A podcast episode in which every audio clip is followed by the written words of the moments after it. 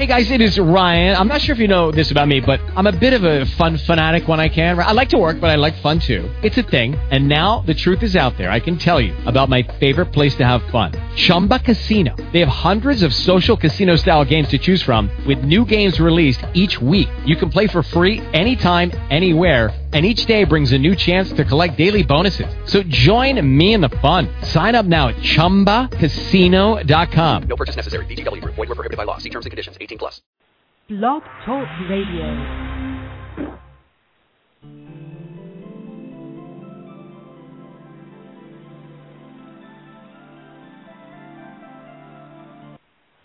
Good evening, everyone. This is your host, Cherie Ann Turpin. We are at the Edge in Afrofuturist Salon. Tonight we have a very special guest, Dr. Alondra Nelson. She is an associate professor in the Department of Sociology and the Institute for Research on Women and Gender. Uh, Nelson's research explores the production of knowledge about human difference in biomedicine and technoscience and the circulation of these ideas in the public sphere. Her research focuses on how science and its applications shape the social world, including aspects of personal identification, racial formation, and collective action. Dr. Nelson is author of Body and Soul, The Black Panther Party and the Fight Against Medical Discrimination. Um, that was published um, in 2011 by the University of Minnesota Press received the Distinguished Contribution to Scholarship Book Award from the Race, Gender, and Class section of the American Sociological Association. Body and Soul is the first book length exploration of the radical organization's health focused activities. Through its activism, the Black Panther Party advanced a social health frame, a distinctive, expansive conceptualization of well being that articulated biological wellness with both economic justice and racial equality, and that would anticipate contemporary debates about racial health disparities. Her next book, The Social Life of DNA Race and Conciliation After the, After the Genome, traces how claims about ancestry are marshaled together with genetic analysis in a range of social ventures. She takes up these themes in two recent publications that are among the earliest empirical scholarly investigations of direct to consumer genetic testing, bioscience, genetic ancestry testing, and the pursuit of African ancestry, and the factness of diaspora, the social sources of genetic genealogy.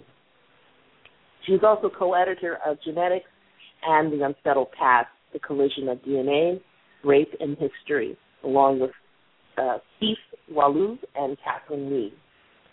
And she's also co editor of Technicolor Race, Technology, and Everyday Life. Um, I know you, Alondra, of course, through uh, my first encounter with your work um, by looking at um, a special um, publication of social text on Afrofuturism um, and of course, when talking about Afrofuturism, we're talking about challenging mainstream uh, technoculture assumptions of a raceless future. And so that, to me, um, was a very important text that was published in 2002. Um, good evening. How are you? Good evening, Cherie. It's great to be with you. Congratulations on your show. Thank you. Thank you so much. Um, I am um, I am very grateful um, to have you here tonight um, on on on the show. Um, I, I've had a chance to read Body and Soul, and I must say um, I was absolutely astonished.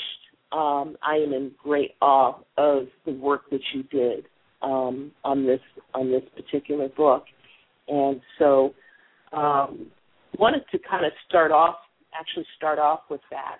How did you get started with this particular project?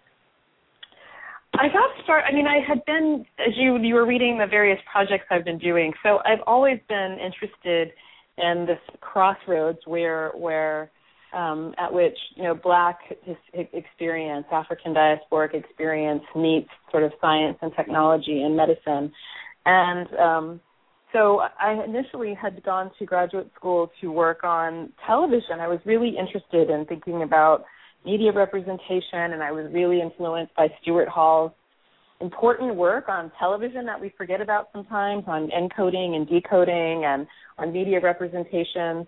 And so that's what yeah. I set out to do. Um, and then I ended up really thinking, starting to think about the Afrofuturism Project. I was going to graduate school um, in New York City at a time when the tech boom, with the tech bubble, was just starting to to blow up. And so these ideas about race and technology were all around, and I wanted to think about those. But I thought it was, you know, it was such an early moment, and there was so little scholarship and even popular writing on race and technology that I didn't think I could do a, a kind of book length project that would have been required by my dissertation. And so um, that became the special issue of social text and also this online community. Was a, a listserv that um, uh, went on for many years where I met lots of uh, you know important scholars and together I think we sort of kind of tried to think through our various you know artistic projects and scholarly projects you know what how it might you know how one might think about or work about or write about science and race and technology and race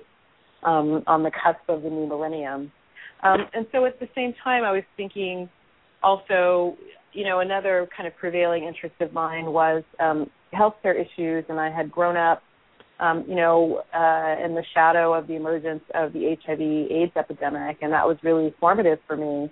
And so I, you know, watching black communities be um, particularly devastated by uh, the AIDS epidemic, I was, you know, um, curious and, and thinking and as a scholarly exercise about how black communities could better mobilize and better organize um, around uh, combating HIV, AIDS, and getting access to healthcare resources. And um, as you know, projects often do. You think you're interested in one thing, and you end up in another decade, and you know, sometimes a century before, but you know what you thought you were looking at. And I right. ended up in the in the 1970s with the Black Panther Party, um, and looking at the way that they mobilized around health activism, around healthcare issues, rather. Right, right. Well, it's interesting because, um, I mean, in order to, you know, just to kind of touch on the on the Afrofuturist Afrofuturism bit. Um, I often, you know, I, I, I often reference your work as being a, you know, sort of a, a foundation of sorts. We know that there, you know, that there are folks who have been talking Afrofuturism, but I, I, in many ways, I consider you to be the mother of Afrofuturism in terms of theorizing on it, and it still stands, um, you know, the test of time. You know, it's 2012, and that particular text, social text, that particular issue is extremely important. And as I do my own research, um, I definitely will be um, re- referring to that. But I, you know, but even in thinking about that, in order to understand Afrofuturism, you still need to go back to the 60s and 70s. Sure. And so, as you've done your work, you know, dealing with genetics, um, dealing about dealing with the politics of, of, of genetics, um, the racial politics, you still need to go back to the 60s and 70s. But as you, your book actually goes back further than that. You go back towards um, W.E.B. Du Bois. You go back to Tuskegee, um, you know, and, and, and even earlier. So we're, we're really talking about an entire century of um, political or po- uh, politicization of, of health, uh, racialization of health. Right. Um, right. So um, well, I, I think you know one of the um, responses that I often receive from people when uh, you know I would give them my elevator spiel about this book I was working on or this dissertation at the time would be, well, you know, there was this kind of sense that black communities and black activists uh, rarely had anything to say about science and technology, or if they did, it was kind of like science is bad, it's always racist, and it's so bad and racist that we don't want to engage it. We're just going to sort of bracket it off to the side and not really work on it, critique it, challenge it, and then sometimes, you know, in some cases, sort of take it up. And so, Right. in the course of actually doing the Afrofuturism project, I always had my eye, you know, my my sort of ear perked up and my eye open to these moments. And and you know, so there's a way in which you know you can do um, an Afrofuturist read of Du Bois and particularly of his novels, um, uh, and the way that he's Right. trying to think about the color line and and speculative um, uh, ways. Um, and it also is the Right. case. I, I wrote a, another piece that was in the dissertation that wasn't in the book about Amiri Baraka's um, version, uh, his his the play that was a version of the Yaqub from the Nation of Islam.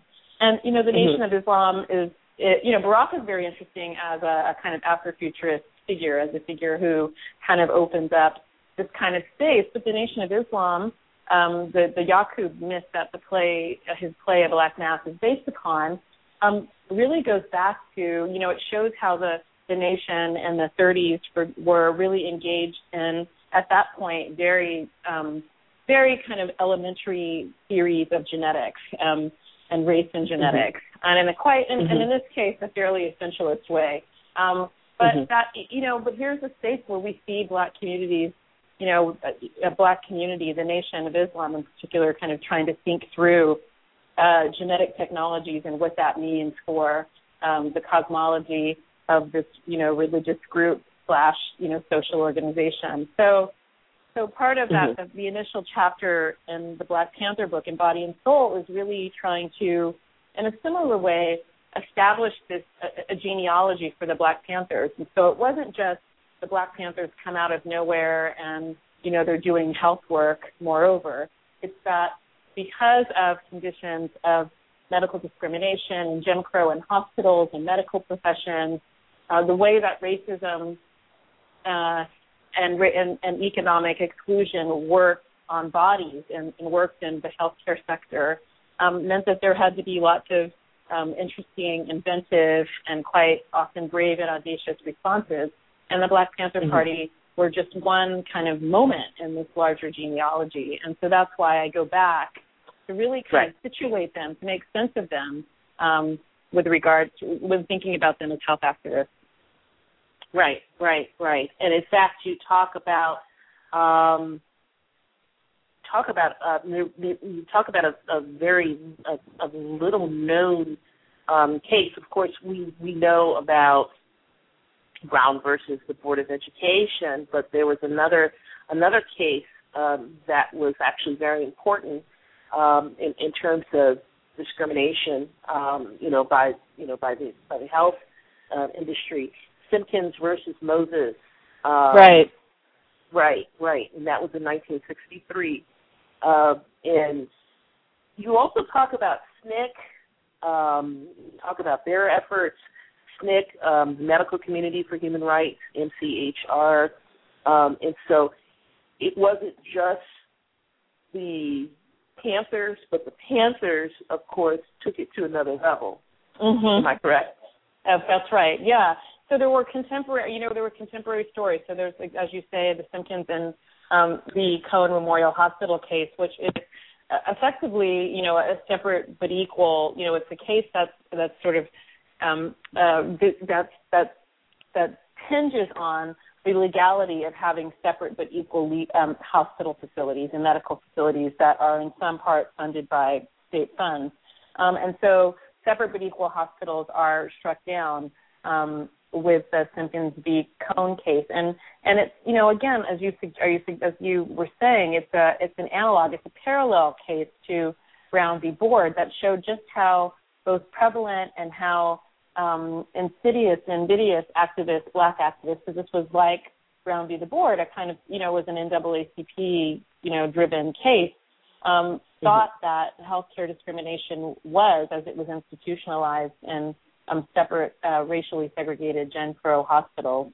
And so by the time Right. you get to, uh, you know, it's also to remember, you know, wonderful, um, uh, uh, and, and to put in a different context, figures like Fannie Lou Hamer, right, who gives us the phrase Mississippi appendectomy, which was her way of, of talking about, you know, this kind of um, sort of poignant um, euphemism, one might say, or tragic euphemism for thinking, talking about the way that black women in the South were being um, were being forced to be sterilized, right? So they Right. would go into, um, you know, for other kinds of services, an appendectomy, Mm-hmm. tonsillectomy, whatever, and they would come out um, with their reproductive rights having been taken from them, um, and Right. or the reproductive freedoms and the reproductive organs, more of the case. Um, and so, Right. so the Panthers are totally in this trajectory, but yes, they take it to another level because for the Panthers, it's in the context of wanting self-determination um, for their communities, for Black communities, and also in the context of just, uh, you know, a kind of impatience with, um, a, a, you know, a, a kind of um, reform-based, you know, legal-based uh, strategy that people might have been comfortable with even three years before when the um, the the Simkins v. Cone case was decided. It was a, it, it started in the courts before that, but um, so so yeah, they do take it to another level, and for them, it's like we're going to start our own healthcare clinics, and so they have these these pop up clinics um, Right. and local communities. So it's it's healthcare activism that's um, both you know within this larger trajectory trajectory of Black healthcare activism that was necessary because of Jim Crow and, and segregation, but it's also um, done using the, the the ideology, the strategies, the spirit of the Panther Party. and they weren't alone either. You know, when uh, you know during the late '60s, early '70s, you had, um, of course, you had the hippie culture, you know, going on. You know, Yes. um, you noted, you had the hippie culture going on. Plus, you had the women's liberation movement. Um, you had feminist radicals who were pushing up against uh, male chauvinism, misogyny in the health Yes. and in, in, in medical industry. Um, you had um, you had gays and lesbians who were uh, who were also pushing up uh, uh, up against um, the system because during that time, I think I think up until maybe the mid seventies, um, the psych, you know the psychologists and psychiatrists routinely labeled people who were gay, lesbian, or transgendered as being um, you know somehow um, mentally ill.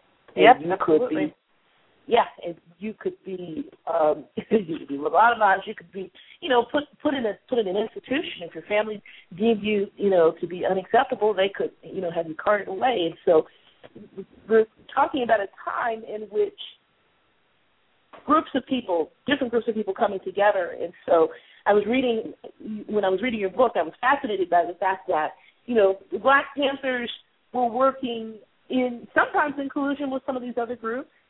Yes. Um, sometimes.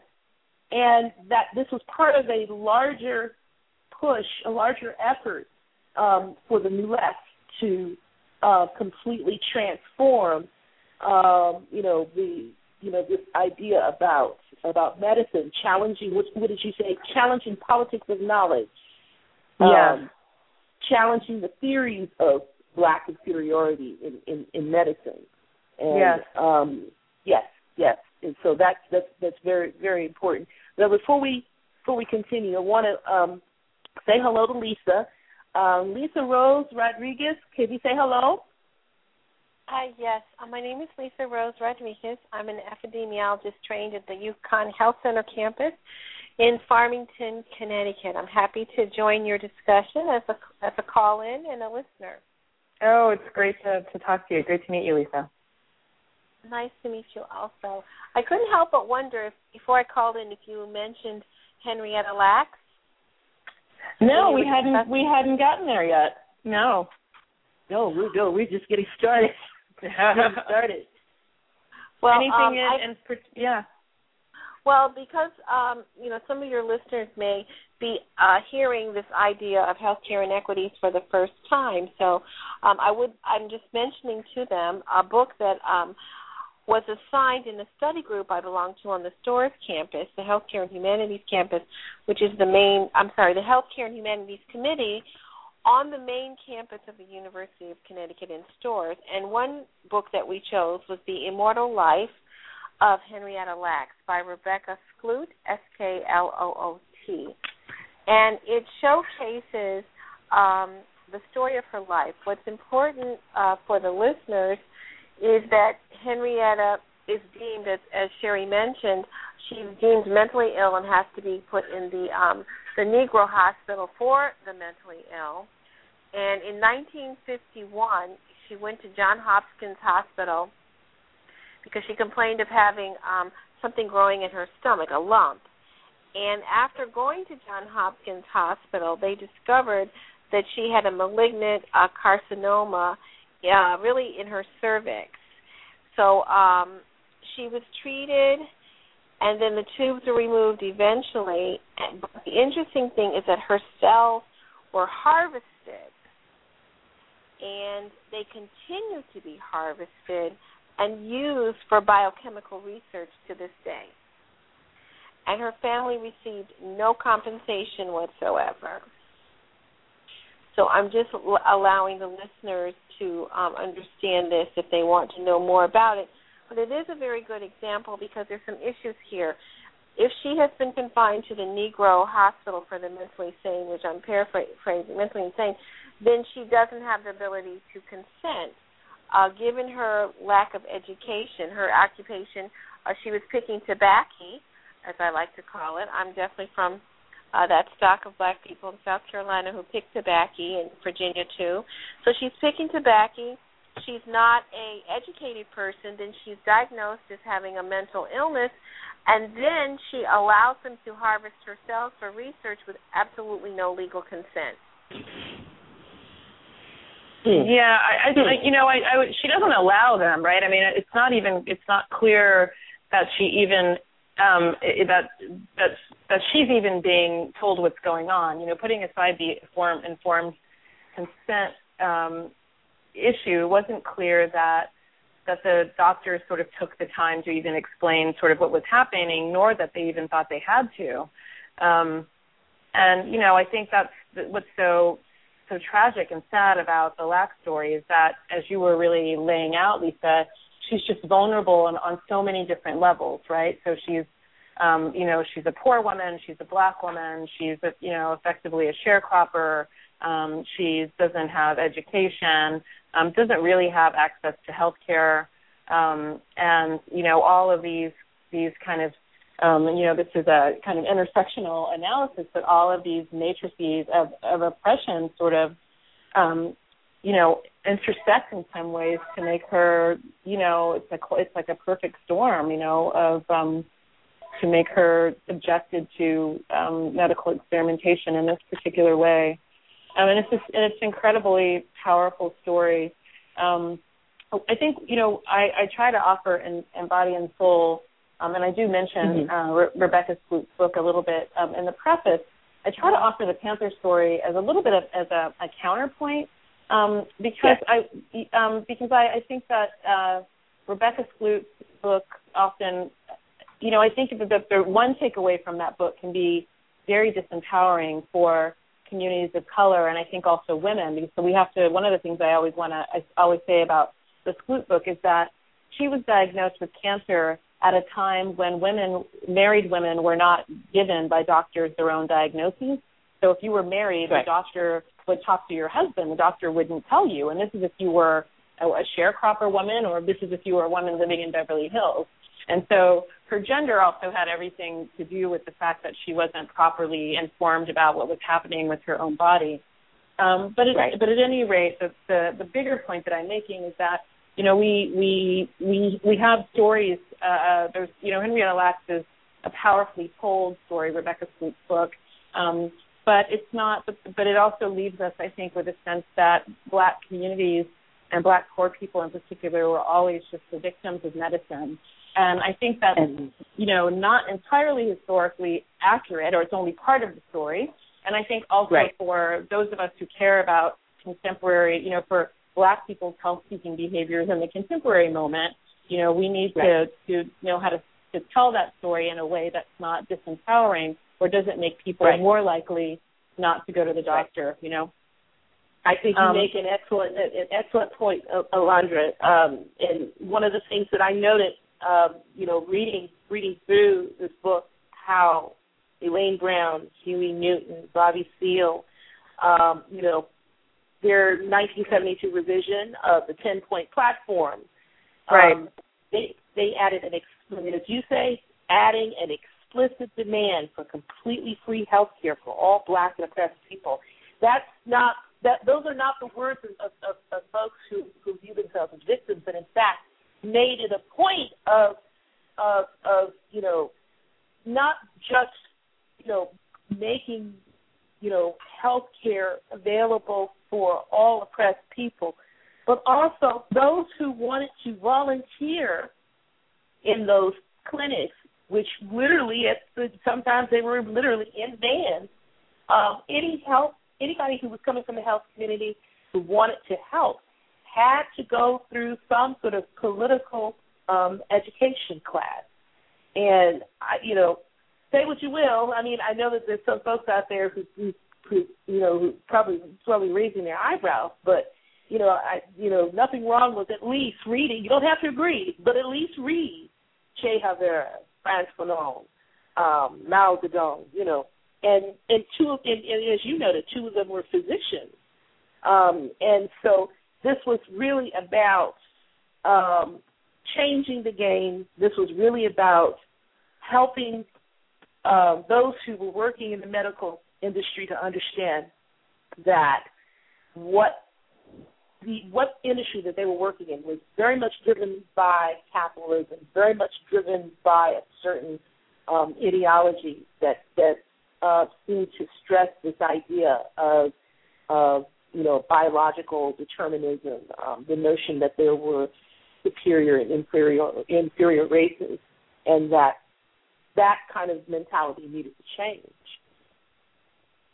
So I yeah. don't know what what yeah yeah and so reading that in the in the, in the way that you you went about, you know, um, going through the uh, going through the archives, I, I did have a, a, a question for you. Um, what was it like for you going through? I mean, did you did you did you get a chance to speak to people like Elaine Brown and Bobby Seale um, in doing this research? Yes, I didn't interview Bobby Seale, um, but I did interview Elaine Brown. I interviewed um, a few. I tried to interview, you know, um, rank and file folks um, and doctors, and so Elaine was the, the only kind of quote unquote leader um, of the party that I interviewed. And I interviewed folks in Seattle and uh, New York City and Southern California, mm-hmm. um, Chicago, who uh, had worked in the clinics, and some of them had formally joined the party. Uh, some of them hadn't formally joined the party, and I was just trying to get, um, you know, I think there are still books and articles to be written about the specific activities of specific chapters, and a lot of this work is starting happen. There are a lot of, um, there are, you know, there's a great book that's about the Milwaukee chapter, um, and obviously there's books about Oakland. Um, but I wanted to really sort of, because no one had really written about the health activism, give a kind of broad swath of it. So I kind of looked at, you know, I went at archives kind of all over the country. Anything I could find, um, I took advantage of, and um, you know, I found things in in odd places. I found things in nursing journals.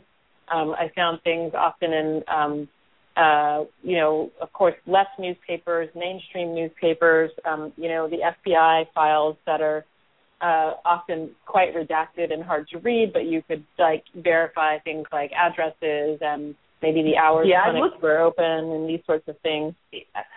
Yeah, that the, the, the you know the reading about the uh, the FBI's um, efforts, uh, Hoover's efforts to uh, to destroy, um, well, destroy the clinics, destroy the um, you know the you know, destroy the programs, destroy any efforts. Um, you know, I thought was especially uh, fascinating the idea of the state, you know, coming in and saying, you know, no, you're not going to be. We don't want to see this. We don't want to see um, the oppressed, um, you know, become actualized. We don't want to see the oppressed, right. um, you know, be you know become um, independent and to, um, you know, and to not depend upon a system that was broken, right? Right. Um, yeah. Absolutely. Right. And you know, and and the efforts of you know the the the, the state's efforts to um, to to uh, really um, squash the Panthers' work extended into the clinics. You know, and and in some ways it was much like um, you know, in the same way that they were destroying chapters and surveying Panthers, that same work happened with the clinics But what's interesting about the healthcare activities is that there were also other kind of strategic attempts that the state used to try to block the the Panthers' health work, and that was through trying to really tie them up with red tape and force the clinics or try to compel the clinics to get licenses and you know insurance and to basically operate like any other you know kind of mainstream uh, health facility you know and and really the the point was part of the critique was there's a problem with everyday mainstream healthcare facilities so part of the critique right. the Panthers were offering were in the, the very way that they were trying to go about the work of healthcare, you know, of providing healthcare. Right, right. There are two chapters um, that are that that stand out. Um, they all stand out, but these two chapters, um, the chapter uh, dealing with sickle cell anemia, uh, in mm-hmm. particular, then uh, dealing with uh, um, you know the Panther Party um, efforts to um, to get the community community motivated to do something about um, sickle cell anemia um, versus Nixon, um, you know, putting together the National uh, Sickle Cell Anemia Act of 1972. Mm-hmm. That particular chapter, and then of course um, this other chapter dealing with the proposed UCLA Center for Study of Violence. Um, yeah. That particular chapter was especially disturbing. Um, yes. So yeah. I know that's that's a big big big chunk here, but um, whichever one you want to want to tackle first. Well, sure. I mean, I, maybe it'll be useful to talk about how I, I frame those two different types of activities. So I say in the book that the, the Black Panther Party's health activism and we might say this is you know we'll have to do some more research and i hope that books that come after this will explore whether or not my hypothesis is correct. But that black health activism because black people have both had both been excluded from the healthcare system and also abused by the healthcare system it meant that black healthcare activism often looks a little bit different than what we think of healthcare activism you know if we think of, of ACT-UP or something like that a few decades you know a decade later. Um, and black healthcare activism in this moment was was dealing with the ways that um, poor communities of color were underserved by the healthcare mainstream. So that's the sickle cell mm-hmm. case, which I'll say a little bit about, and also overexposed to the harms of medicine and biomedical research, which is the violence center case. So in the right. sickle cell anemia case, um, it, it was the it was the case that the that sickle cell anemia was a disease at that time that wasn't widely known. It's still not widely known um, and but and in this moment wasn't widely known at all.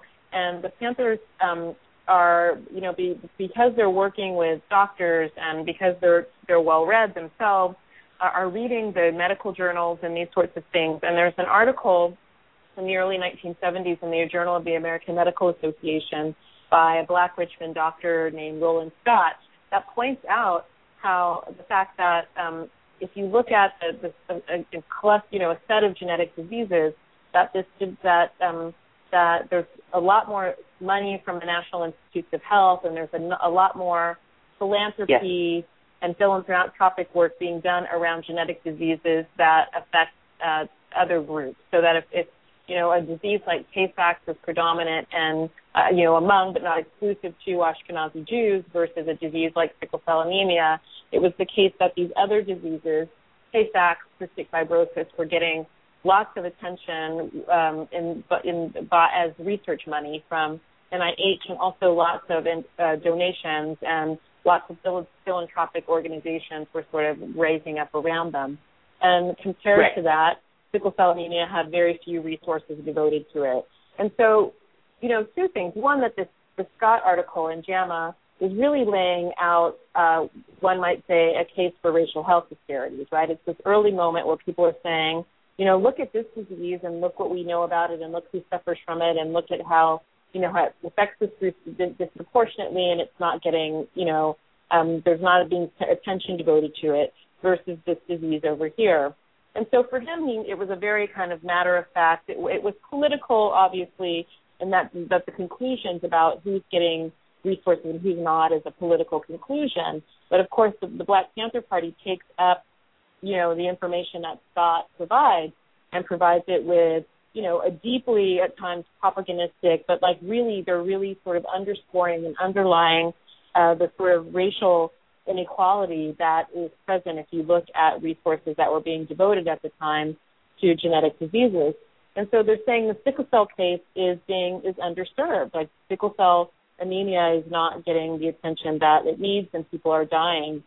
And at the time, sickle cell anemia um, was very much a disease of um, mothers of children. I mean, people live longer now with sickle cell disease um, in their 20s yes. or their 30s, but in the 70s, people died, you know, often before they reached age 20. Um, and the Panthers really played on, you know, being sort of the, the, the sort of uh, having a kind of paternalistic relationship to the black community and really helping um, women and children and, and, and dealing with this disease. And you know, the thing that was the most pathbreaking um, was that they did, you know, community-based, large-scale genetic screening for sickle cell anemia, which could be problematic if you didn't have the genetic counseling resources and weren't able to, after doing the initial uh, test, distinguish between carrier status and disease status, and there were some complications with that. Um, uh, but it was um, a, a really kind of bold move. It's like you, you know, if the state, if mainstream medicine's not going to do something about this, we're going to do something about it. And we're not afraid right. of the fact that this is a genetic disease, and we're going to go and get donations or go to a medical supply store, and we're going to buy these these screening tests, and we're going to work with doctors and medical um, students and the rank and file members of the party and people of the community to do something about this. Right. On the flip right. side, and and this is what's um, in conversation I think with with uh, the the the important piece that Lisa brought to the table about the Henrietta Lacks story is that you have the Black Panther Party in a moment where you have researchers wanting to um, disproportionately focus their attention on, uh, and in this case, Black and Latino communities. You have the Black Panther Party saying, "Wait, hold up here. You know, what are the assumptions that you're making about Black bodies and about violence and about brown bodies and violence?" and about black mm-hmm. masculinity and brown masculinity and violence. We we're citizens. You know, we are. You know, we have something to say about this research. And so, in the UCLA case, um, it's a few years after the Watts Rebellion, and violence, for lots of reasons, is really um, part of the discourse of American society. So you've got the Vietnam War going on. You've got cities burning in the summers.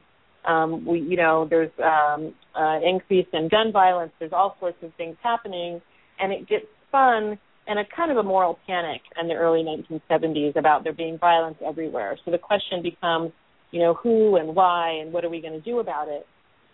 Right, and, and rather than rather than dealing with the social conditions and the right. and the social in, in, in, you know inequities, um, you know, with, with Arthur Jensen from Berkeley, um, yes. you know, theorizing black inferiority. Um, mm-hmm. Um, you know, the idea that um, that there was some sort of genetic inferiority, and that it would be manifest in intelligence and behavior.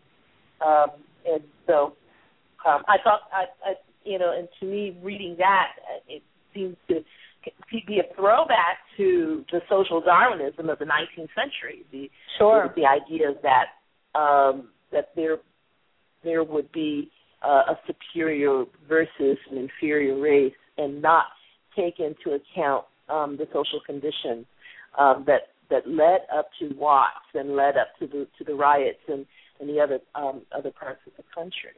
And so right. reading that. Like, sorry, Cherie, I would like just because I know people are listening, and um, I wanted to make sure that your listeners understood what sickle cell is.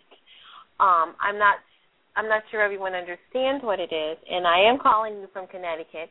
And what your listeners will find interesting, and Alondra as well, is that every baby born in the hospital in Connecticut has to be tested for sickle cell, regardless of race. Mhm. So that's one thing that Connecticut does. Um, that's how I found out my children have the trait, for instance. And sickle cell really begins well, sickle cell becomes maladaptive during the transatlantic slave trade. Before the transatlantic slave trade, sickle cell is adaptive for people who are exposed to malaria. Malaria is a zoonotic disease.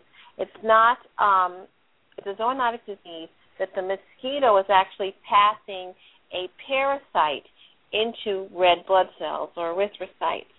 If your red blood cells are shaped like a sickle or a moon, they do not contain enough surface area for the parasite host to live. So people, it's still people who have it and live in sub-Saharan Africa find it protective against malaria. So in Africa, you see approximately, depending on how far away you are from the equator, up to 30% of everyone has the uh, trait. In America, 8% of black people carry the sickle cell gene. And in that group of people who carry the sickle cell gene in America, you're going to have people with origins in North Africa and the Middle East. So I just thought I would give that piece of um, what the disease is um, amongst people, the prevalence of the disease here in the United States. There is a screening. The people who start, the people who start the, uh, who are uh, given credit for the research think tank for sickle cell are at Howard University. Um, so anyway, I just thought I would give that to the listeners because some people may not be familiar with how the how the what the disease is, how it came to America because it's not endemic to America. We don't see it in America until the transatlantic slave trade allows Africans to set root here and to um to you know to um generate in population. So I just thought I would add that. Yeah, that's helpful. Um, you know, and the and the Panthers are um, interesting because they take up very much this the slave trade part piece of how sickle cell anemia comes to um, uh, be present in African Americans, predominantly in the U.S. And for them, this is part of the critique. So part of their critique of what's happening in medicine in the 1970s is about you know medicine being treated as a commodity and of course in this case black bodies also being treated as commodities and and you know so part of what they're saying is that if we weren't brought here against our will as commodities so they're really ripping off the population genetics explanation for why um, sickle cell anemia is prevalent um, and but they're using it to make a kind of a, a kind of colonial a critique of colonialism and of the slave trade and and and the way along the way. And so a lot of their health activism when they were dealing with the the kind of content of medical knowledge, be either if, it was about about sort of genetics and, and inferiority theory or um, or psychosurgery and you know mm-hmm. brain science or neuroscience or you know genetics and sickle cell anemia was to always take these medical theories and to put them in precisely the larger context that Lisa was gesturing towards with sickle cell anemia. So that was always their move. So in the case of the violence study, um, which could have been, you know, there are lots of other, you know, Harriet Washington tells um, in her book Medical Apartheid, uh, lots of stories in the 1970s in which, you know, researchers were allowed to go forward um, 70s and 80s with research on violence in particular, which comes up again um, the, the issue of violence as a sort of biological issue comes up again in the late 80s and early 90s. There's this big, you know, a meeting um, in Baltimore around violence that gets is quite controversial. Um, but she, but, but in this case, you know, the Panthers respond by really trying to dig around in, you know, what the theories and hypotheses and methodologies were. And, you know, again and again, they would come back to a larger kind of social context framing, as you were suggesting, Cherie, um, in the case of violence, they, you know, I call the chapter um, as American as cherry pie, and the point, and that was a famous saying by um, a former member of SNCC who joins the Panthers, H. Rap Brown, who said that violence in America was as as American as cherry pie, um, and, right. and not in this case an issue as these as uh, some uh, researchers at UCLA were suggesting a case of disease, you know, black men's diseased brain. Right, right, right. Violence, we see this. Violence and violence in populations can be predicted in the same way diseases can.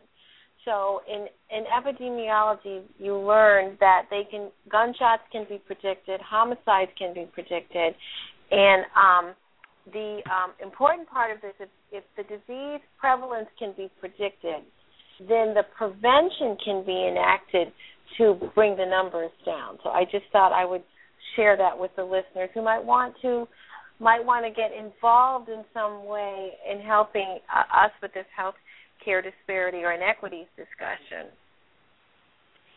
Well, kind of want to um, also talk a little bit about your your conclusions. Your last chapter, your concluding chapter, Mhm. talked a bit about the in, uh, you know, the the lasting impact of of health disparities.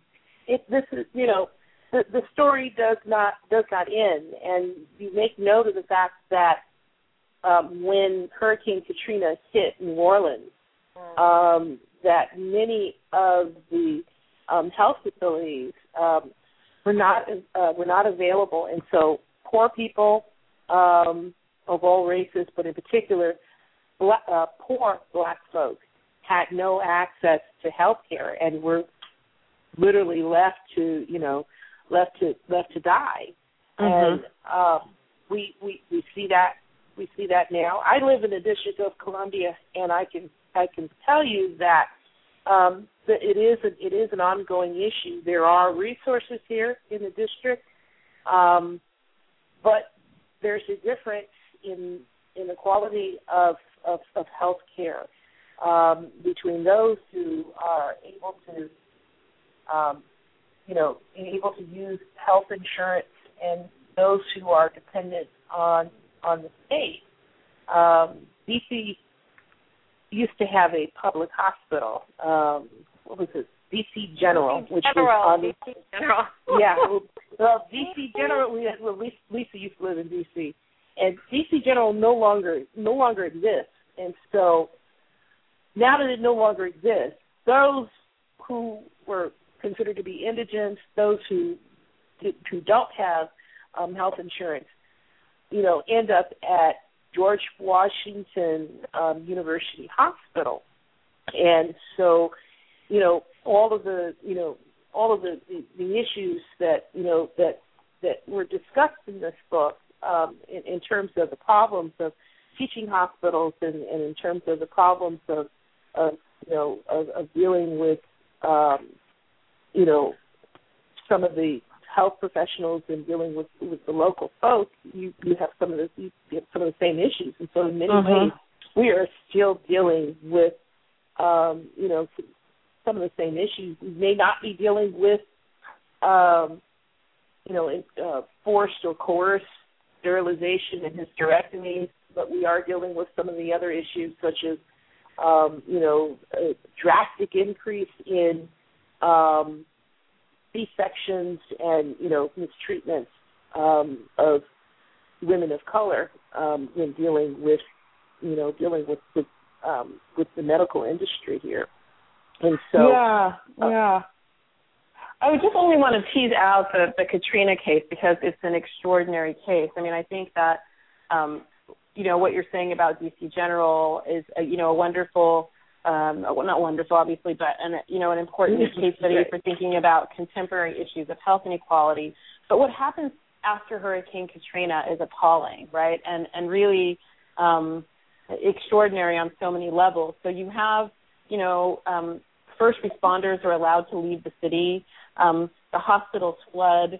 In the case of Memorial Hospital, you know, you have a doctor and nurses arrested because they um, injected, um, uh, they caused the death, they killed effectively several patients by giving them lethal doses of drugs rather than treating them or trying to carry them out. I mean, quite literally, the healthcare infrastructure of Katrina was allowed by the state to collapse. And so, Right. um, as I write, uh, you know, and, and there's been all sorts of great um, analysis, including my collaborator on the book, um, Genetics and the Unsettled Past, Keith Wailoo, has this, uh, a nice collection on Hurricane Katrina, but there's been other collections that and other articles and books, of course, that really get at how this wasn't a natural disaster at all, right? That it was really about um, a kind of biopolitics of, of you know of making decisions about who gets to live and who gets to die. Um, and there's and an so- ugly history associated with that because Yes, there's been a hurricane that hit before, and those people, and when the, and the levee was was deliberately allowed to break, and people died. Black people died. Yeah, it's really it's heartbreaking. So you know, so one of the the legacies that you were sort of hinting at that I write about is the emergence of the Common Ground Health Clinic, and the common and later the Common Ground um, Health Collective in New Orleans. Um, and on the one hand, it's you know it's a powerful kind of um, example of the lasting legacy of the Panthers' work because one of the founders of that clinic, you know, two days after Hurricane Katrina goes through, is a former member of the Black Panther Party who had been a member of the New Orleans chapter, and who who says time and time again that he, you know, felt that they could start a, a clinic after Katrina in, in the face of the utter devastation um, that was all around them because he had done this as a Panther with very few resources. So he knew he could do it again with very few resources. But what's different from the 1970s in this case is that the only reason that this clinic was allowed to, to come into existence is because the healthcare infrastructure had collapsed. So, you know, today a bunch of radicals in Princeton uh, and in Harlem or uh, in Washington D.C., like there was also a, a Panther clinic in D.C., can't just pick up and say we're going to start a clinic. I mean, the state would really come down hard, and they would have to be, you know, regulated and licensed and all these things. So, you know, we're right. only allowed in the in the New Orleans case to see this particular legacy of Panther activism because everything falls apart, right? Um, right. And yeah, so, uh, but I think it's true. I mean, there's so many of the the healthcare issues that the Black Panther Party were talking about, particularly as you were suggesting, Cherie Ann, it's not the, so much the, it's not maybe necessarily the specific healthcare issues, but the larger political frame that they were bringing to the conversation. So that for them, access to healthcare was a human right. That healthcare for them wasn't a commodity, shouldn't be a commodity in the way it is now.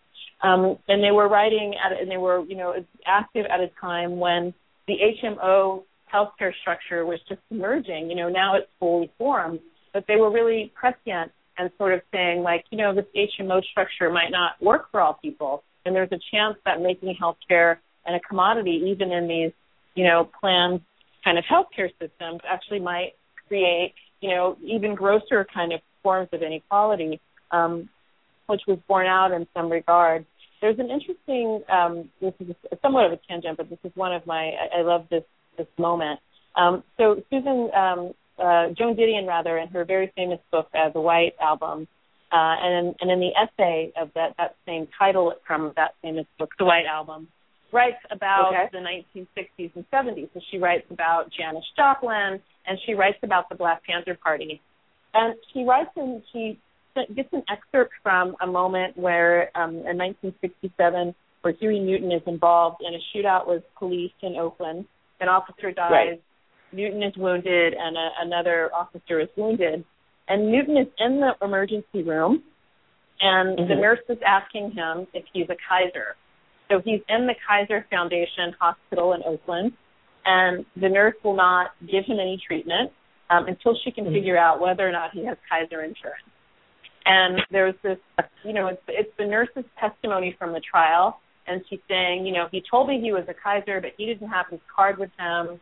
Um, and you know, Kaiser in this moment is sort of starting is one of the is an early HMO, and it don't it, it begins in Oakland. It's an Oakland-based, you know, Northern California-based kind of HMO that goes on to be obviously a national um, uh, a national health service in, in, in some regard, and also right. a really important healthcare foundation. The work that Kaiser does right now is is critically important, particularly around health disparities.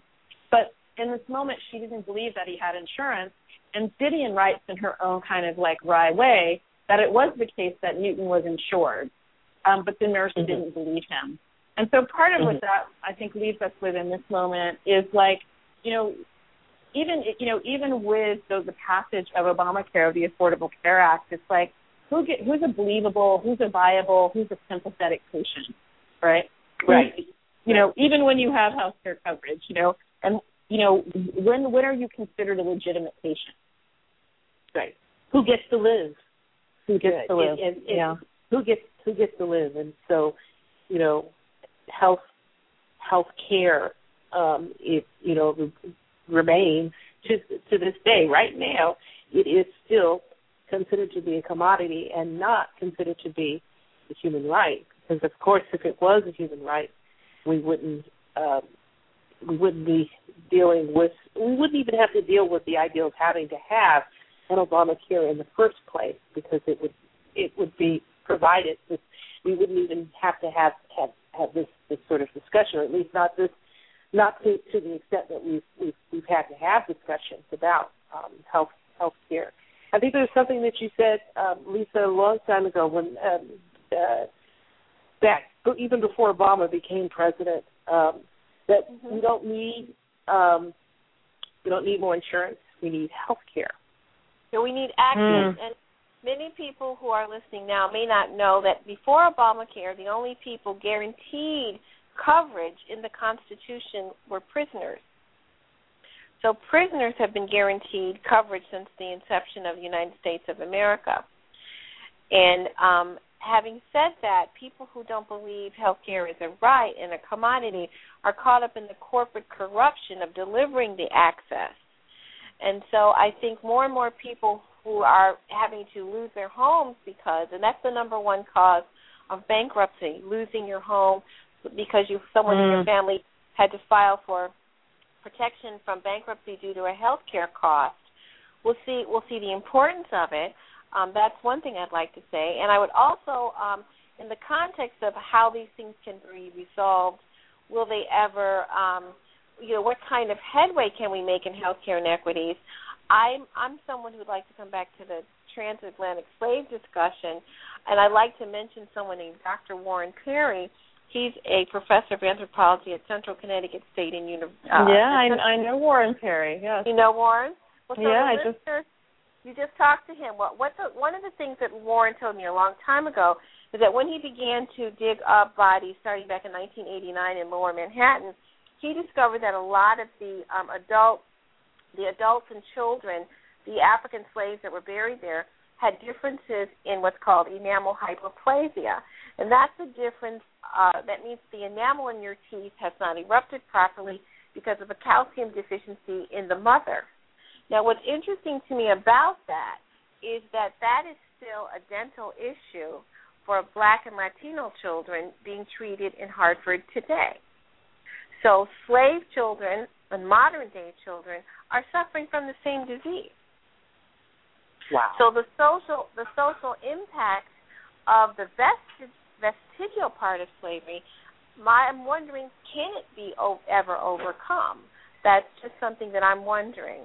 So I think it's good for the listeners to see how long this we can document this healthcare disparity, how long it could be documented, and who's still suffering from the differences. Um, that's what I would like to add to this um, this part of the conclusion of the discussion. Right, right, right. So, um, so kind of want to uh, round round it off by um, asking you, Alondra, um, what's ahead for you? I know that you you're working on a, on another book right now. Is that correct? Yes, I'm finishing a book um, called uh, The Social Life of DNA um, that looks at the use of um, genetic analysis and genetic ancestry testing and black political culture. Um, and I began, the reason why I was recently in touch with Warren Perry is that I was talking to him about the African Burial Ground Project. Um, and uh, so the book begins with the emergence of a particular genetic ancestry testing company that comes out of the research of the African burial ground and then sort of traces or follows um, how this company's tests are used in reparations politics, are used in personal identity, are used in various kinds of projects around the African diaspora and trying to get African Americans and continental Africans to kind of collaborate um, in projects um, based on uh, Black Americans' DNA affiliations. So that's the uh, the book I'm working on now. So there's some obvious bridges, I think, from the Panther work. Um, Uh, yeah. Yes, yes, yes, yes, indeed. You know, and I don't know very much, uh, uh, you know, uh, uh, about about it other than I keep hearing about people going to go uh, trying to find out, well, what tribe do I belong to? mhm. Uh, you know, what's my what's my ancestry? And, and then, of course, you know, uh, you know, Lisa and I have, have discussed this about, you know, how folks find out. Well, I thought my ancestry was here, but it's but it's it's it's some it's it's someplace else that Mhm. you know we we have these these notions about what you know what do we how do we define you know who is black? How do we define who is white? And and it seems like there's a lot of people finding out that uh, they're not as pure blooded as they thought they were.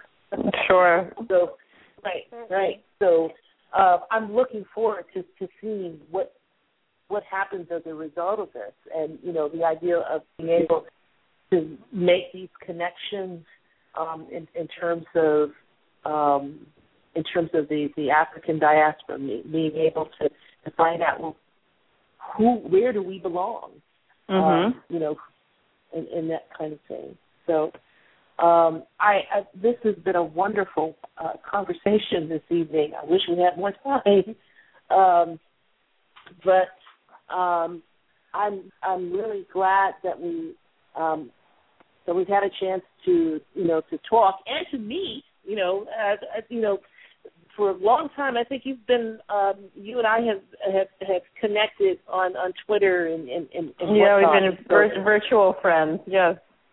Yes, and so this is uh, this has been a, a, a wonderful conversation. Thank you so much, Alondra, for for, uh, for coming aboard this evening, and Lisa. Lisa, thank you very much. Um, you know, even though the time is sort of running out on this, because of the way that things fit on here, all of this you can still do your do your plug, and so. Um, We'll start off with you, Alondra. Did you have anything that you wanted to plug? Anything that you'd like to like us to to to, uh, to draw attention to? Um, I, I wanted to draw attention to the fact that one of the the uh, consequences of the shooting in Aurora has been, um, you, you know, uh, a recognition or you know, hopefully an awareness of the fact that many of these people, some of them who are insured, who've been injured, are not going to have enough health care insurance coverage to pay for their damages. There was a story um, in the paper about um, uh, one of the people, one of the victims, whose um, whose health care expenses are expected to go into the to the millions of dollars, potentially two million, and he doesn't have Right. like, health care coverage for that. So it's one thing Yeah. to, to keep in mind about you know what Lisa's point about the difference between um, health care and health care access or insurance and health care access. And also, I just wanted to point people to the Facebook page for Body and Soul. Um, they don't have to buy the book. There's lots of uh, archival information and such, and it's um, facebook.com backslash Body and Soul Nelson, all one word. All right, all right. Thank you so much, Alondra. Thank you so much.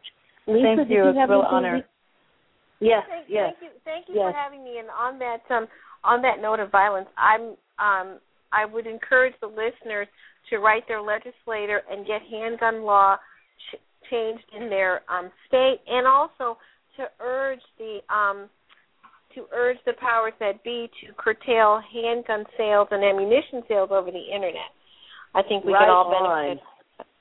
hmm Right on. That's right that's all on. I have to contribute. Thank you for having me. I've enjoyed the conversation. Nice to speak with All you, right. Lisa.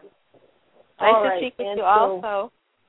All right. Okay. So great evening, um, and we shall do this again. Have a good evening and good night. Good night.